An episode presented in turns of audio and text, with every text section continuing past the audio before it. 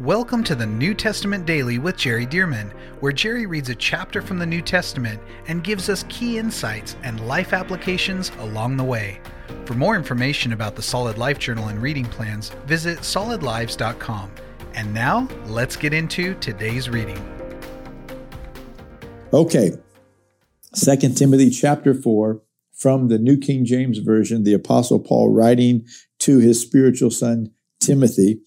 And he starts off in chapter 4 saying, I charge you, therefore. Well, therefore, we'll give you a hint that we need to go back at least a couple of verses.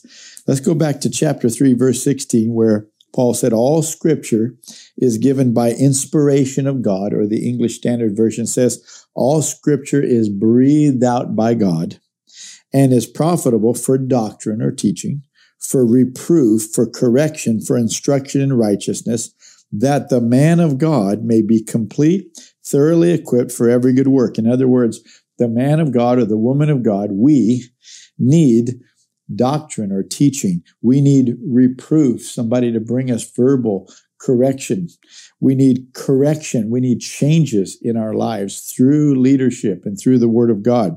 And we need instruction in righteousness, instruction in living as righteous people before the Lord. Why? So that through the word of God, through those things, we may be thoroughly equipped for every good work. So he says, because all scripture is given by inspiration of God and brings these things, including the equipping of people for every good work. Verse, uh, verse 1 of chapter 4. Ready? I charge you, therefore, before God and the Lord Jesus Christ, who will judge the living and the dead at his appearing in his kingdom, preach the word. Oh, this is so important and so powerful. He says, Timothy, because God's inspired words were breathed out of his heart. It, it's unlike any other book in the world. This is God's book. Now, I'm not saying that other books can't take God's scriptures and elaborate on them and teach on them, but he's saying, but it won't be like this book. It'll be, yes, beneficial and certainly like preaching and teaching and writing, but this book, it has been inspired by the Lord himself. And so these words are what people need to hear and teaching from these words. And so he says, because these words are so powerful, they're God breathed and they help equip us and such. He said, I charge you, therefore, Timothy, I charge you before God and the Lord Jesus Christ, who will judge the living and the dead at his appearing in his kingdom preach the word because these words are more powerful than your words or my words or anybody else's words. I charge you, Timothy, before God and the Lord Jesus who will judge you and everybody else. I charge you to preach the word. Oh, I tell you, this sunk deep into me many years ago. And the Lord taught me, preach the word. Don't just look for scriptures to support what you want to say to people. No, your job is to preach and teach the word of God, which by the way, this is part of why the BFAM training center exists to help people who are called to teach the word to learn to study the word properly and to teach it properly. But notice again, he says this. He says, I charge you, preach the word of God. Now notice he didn't say preach about the word of God. Notice he didn't say preach from the word of God. And notice he didn't say preach a message and use the word of God to support it. No, the word of God is the message. These are the messages that God gave us. Preach these, Timothy. Take God's words, his messages, and proclaim them. Preach them. So notice it says, preach the word. Be ready in season and out of season. Be ready to preach the word anytime good times, bad times, in season, out of season. And notice he goes on to say, convince. In other words, don't just share it as an opinion. It's just one way of looking at it. No, God's word is not just one way of looking at it. It's the right way to see things. Convince people of that. Convince, rebuke, exhort with all long suffering and teaching. So yes, preach it, proclaim it, but also teach it. So convince people and when necessary, bring rebuke to people. He's not saying get in people's face and have attitude. He's just saying that the word of God will bring correction. The word of God will set things in order. But he said it'll also exhort. He said, use the word of God to exhort, to encourage people with all long suffering patience, long suffering and teaching. Explain it to them. Use the word of God to explain to them how things function, how things work. Verse three, for the time will come when they will not endure sound doctrine, talking about people in the body of Christ, talking about people you're trying to preach to and teach to and teach. They will not endure sound doctrine or sound teaching, but according to their own desires, because they have itching ears, they will heap up for themselves teachers. Now think about this a moment. He says, according to their own desires. In other words, they don't just want to hear teaching of the Word of God on any subject. They have certain things that they want. And according to their desires, I want to hear somebody talk about this. Say they want to uh, have more money, or they want uh, material blessing, or they want uh, to have a spouse. And so I, I just want to hear about that. In other words, things that benefit them according to their own desires, he says, because they have itching ears they will heap up for themselves teachers. Now, isn't this an interesting uh, phrase? Heap up for themselves teachers. Heap up for themselves teachers. Well, boy, I've never seen a day like today where this is happening, where people can just, according to their own desires, they can just go to this podcast and that podcast. They can go to this YouTube uh, channel and that YouTube channel, and they can just decide, I like this, I don't like that. So they're, in, in other words, they don't have to eat healthy food from the scriptures, healthy spiritual food. They eat what they want. They eat what tastes good. And so what they like, what they're interested in, and they pick and choose and they heap up for themselves. They customize it for themselves. They don't have to sit under a pastor who's going to walk them line upon line through the word of God step by step, topic to topic, building the foundations of the truth in their hearts. No, they don't have to do that. They can just pick and choose. Boy, I've never seen a day where that happens more than today. More than today. And notice Paul predicted by prophecy, by the Holy Spirit, the time will come when this will happen. Folks, I believe we're here today. Heap up for themselves teachers. They won't endure sound doctrine. Goes on to say, verse 4 and they will turn their ears away from the truth and be turned aside to fables. Oh, people can even start with a scripture reference and refer to the Bible and not really be teaching what the Bible's trying to say. But they're teaching a good principle and what will help people in their life and what they want to hear. We have to be careful as teachers and preachers too, that we're not just teaching what people want to hear, but we're teaching the truth of what the Holy Spirit is saying through the Word of God. And he says in the, the last days that the time will come when they'll turn their ears away from hearing the truth to fables. Verse 5 But you, Timothy, but you be watchful in all things, endure afflictions endure afflictions, do the work of an evangelist, fulfill your ministry. What does that mean? But you be watchful, pay attention to this, be watchful and endure afflictions. What does this mean? It's saying you don't be like that. You don't play into what people want to hear and what will bring them back to church, so to speak. No, you give them sound doctrine. You teach the word of God to them. And he goes on to say, you be watchful, endure afflictions. In other words, there are going to be afflictions that come, especially when you're doing it right. The enemy's going to stir people up. It's not what they really want to hear. They don't want to know everything that God is saying. They just want to know what benefits them, their itching ears, their desires. And he goes on to say, endure afflictions, do the work of an evangelist, fulfill your ministry. Now, this is very interesting. He's talking to Timothy, which really is playing a role of pastoring the church there at Ephesus but he says, do the work of an evangelist, fulfill your ministry. So it gives us the impression that even as a pastor, you can do the work of an evangelist, but it, also, it gives us the impression that maybe this is more of Timothy's grace, the evangelistic grace, and yet God has called him to pastor this church at Ephesus. And so Paul says, hey, while you're pastoring, do the work of an evangelist and fulfill your ministry. Well, I believe that's a word for all of us. God is saying, fulfill your ministry. Lord, help us to fulfill each of us our own ministries that you've given us. Verse 6 For I am already being poured out as a drink offering, and the time of my departure is at hand. Now, what is Paul talking about? Well, here in 2 Timothy, this is not just the young apostle Paul that was, you know, uh, in Acts chapter 7, who had the clothes laid at his feet while people were stoning Stephen. No, this is Paul the aged. This is Paul toward the end of his life. This was within the last uh, years of his life, the last few years of his life before he was martyred.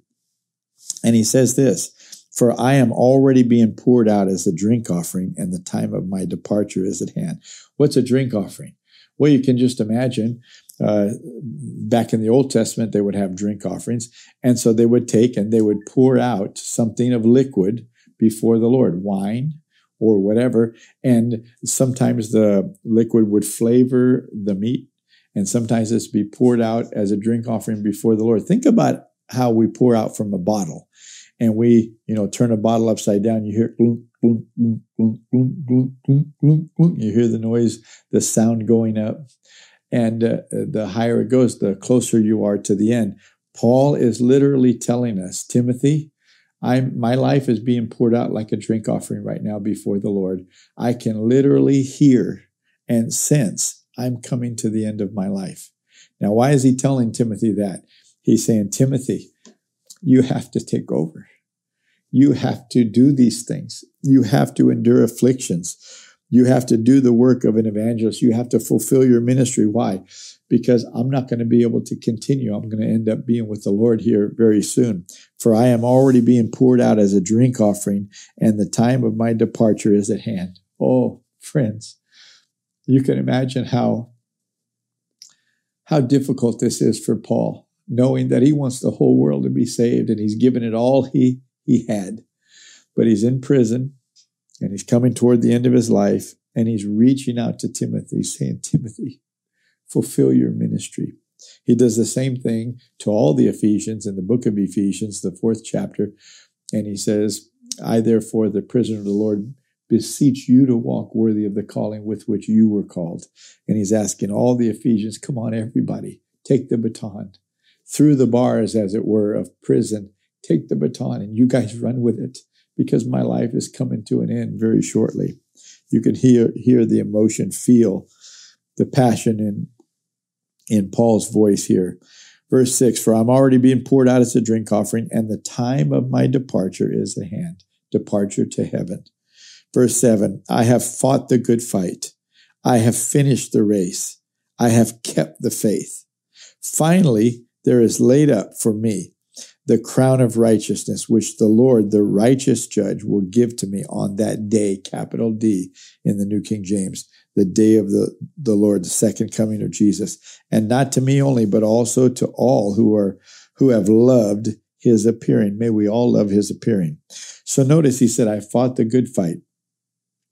I have finished the race. I have kept the faith. He really is at the end. We don't know exactly how close, but he really feels like I've, I've done it. I've finished my race. I've kept the faith. Well, what is that? Throughout your life, the pressure from this world's philosophies, from the world's philosophies, and from the demonic activity, the pressure is to get us to depart somehow from the faith and to not be saved. But Paul said, I've kept it. I've kept faith in God's word. I've kept faith in the truth of the gospel. I have fought the good fight to keep this faith and to do the will of God in my life. I've finished the race. Oh, may we all come to that.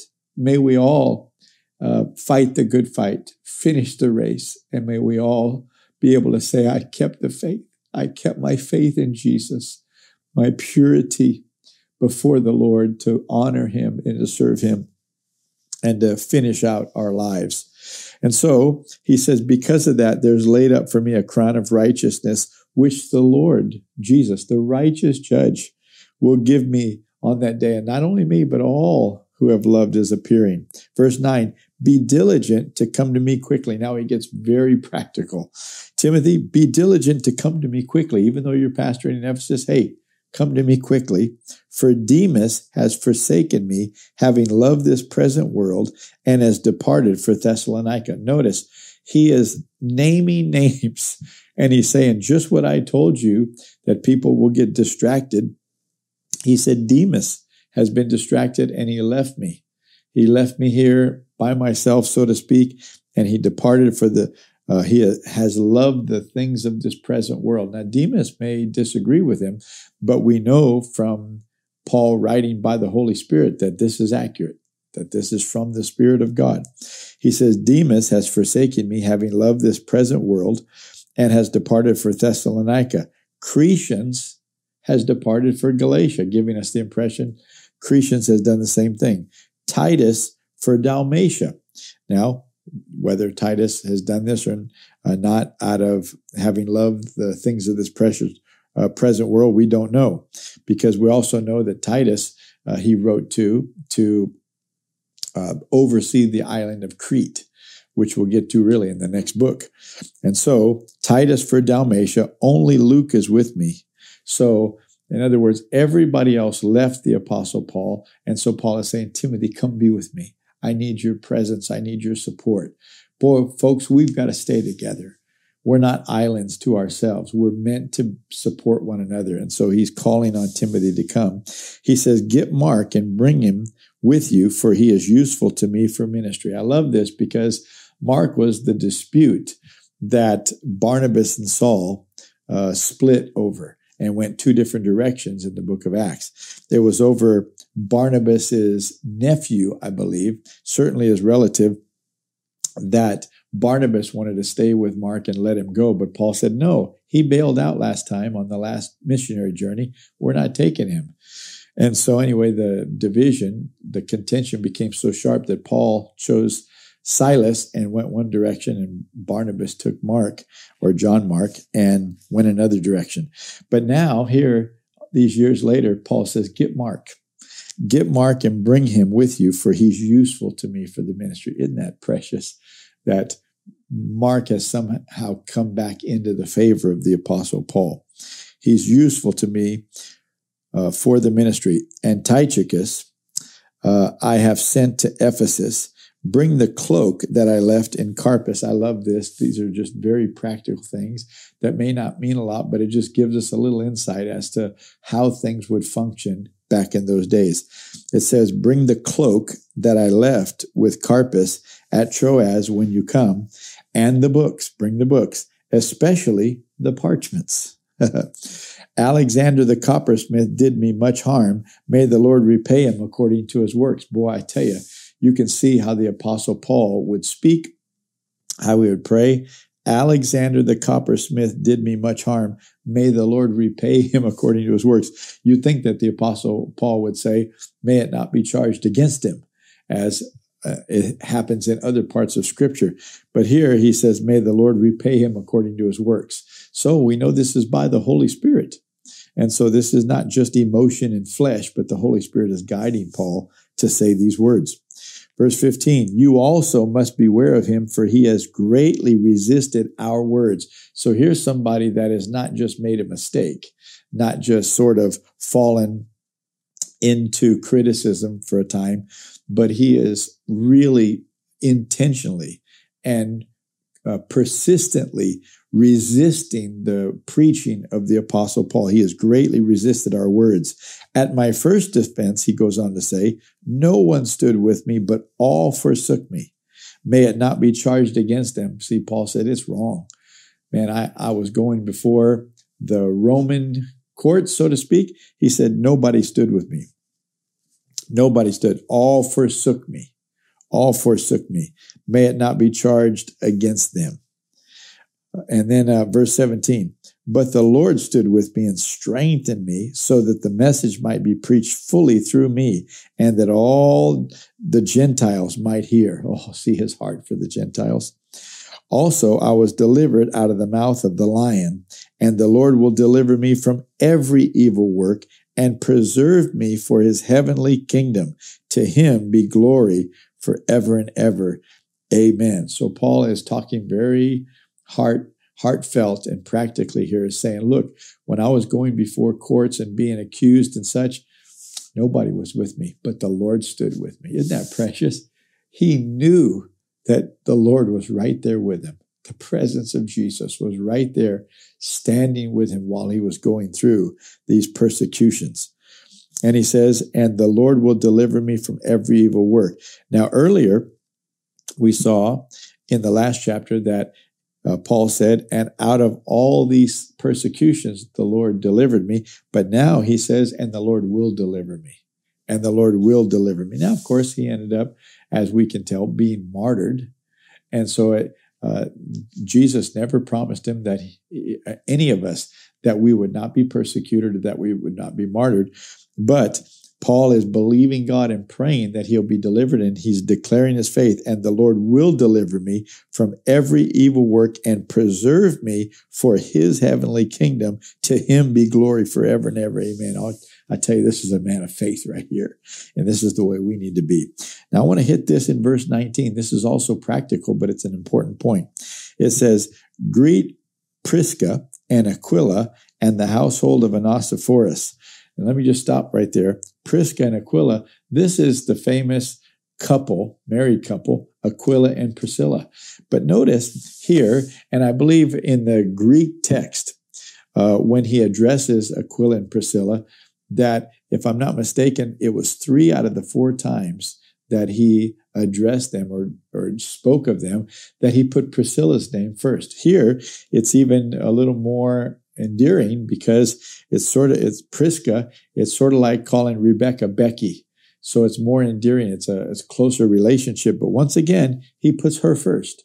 Greet Prisca and Aquila. Seems to me and to many others that it's because Priscilla had the primary ministry in the Aquila and Priscilla team, that she was the primary orator, the primary teacher of the Word of God.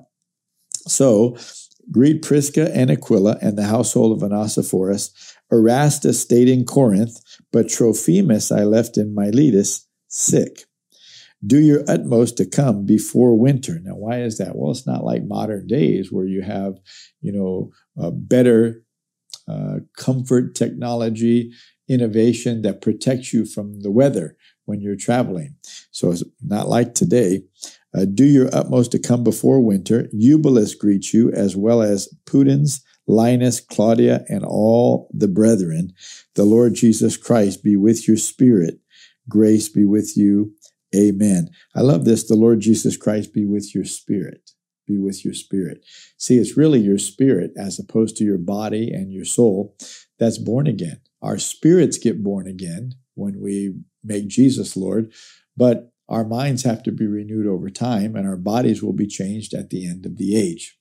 And so he says, The Lord Jesus Christ be with your spirit. Praise God. Talking about the born again spirit. Well, I've enjoyed this little precious book. Lord, we pray that you'd work these things out in us. Help us to preach the word of God, teach the word of God. Help us to run this race and fulfill it, fight the good fight, finish our course in Jesus' name. Help us to be diligent to do these things that you've called us to do. In Jesus' name, amen. Thank you for joining us for the New Testament Daily with Jerry Dirmann. And thank you to those of you who have partnered with Solid Lives to help get this daily podcast and other resources like it to thousands of people around the world. If you would like to partner with Solid Lives, visit solidlives.com/give. To find out more about the ministry of Solid Lives, how you can be a part of this church planting and disciple making movement, or for more great teachings and resources by Jerry, visit solidlives.com. We also want to invite you to check out Jerry's other podcast called The Jerry Dirmann Podcast. Here, Jerry shares with us at least weekly from God's Word, challenging us and equipping us to fulfill the amazing plan that God has for our lives. You can find links to this podcast as well as Jerry's YouTube channel online at solidlives.com. Thank you again so much for joining us, and we'll see you right here tomorrow as we jump into the New Testament Daily with Jerry Dirmann.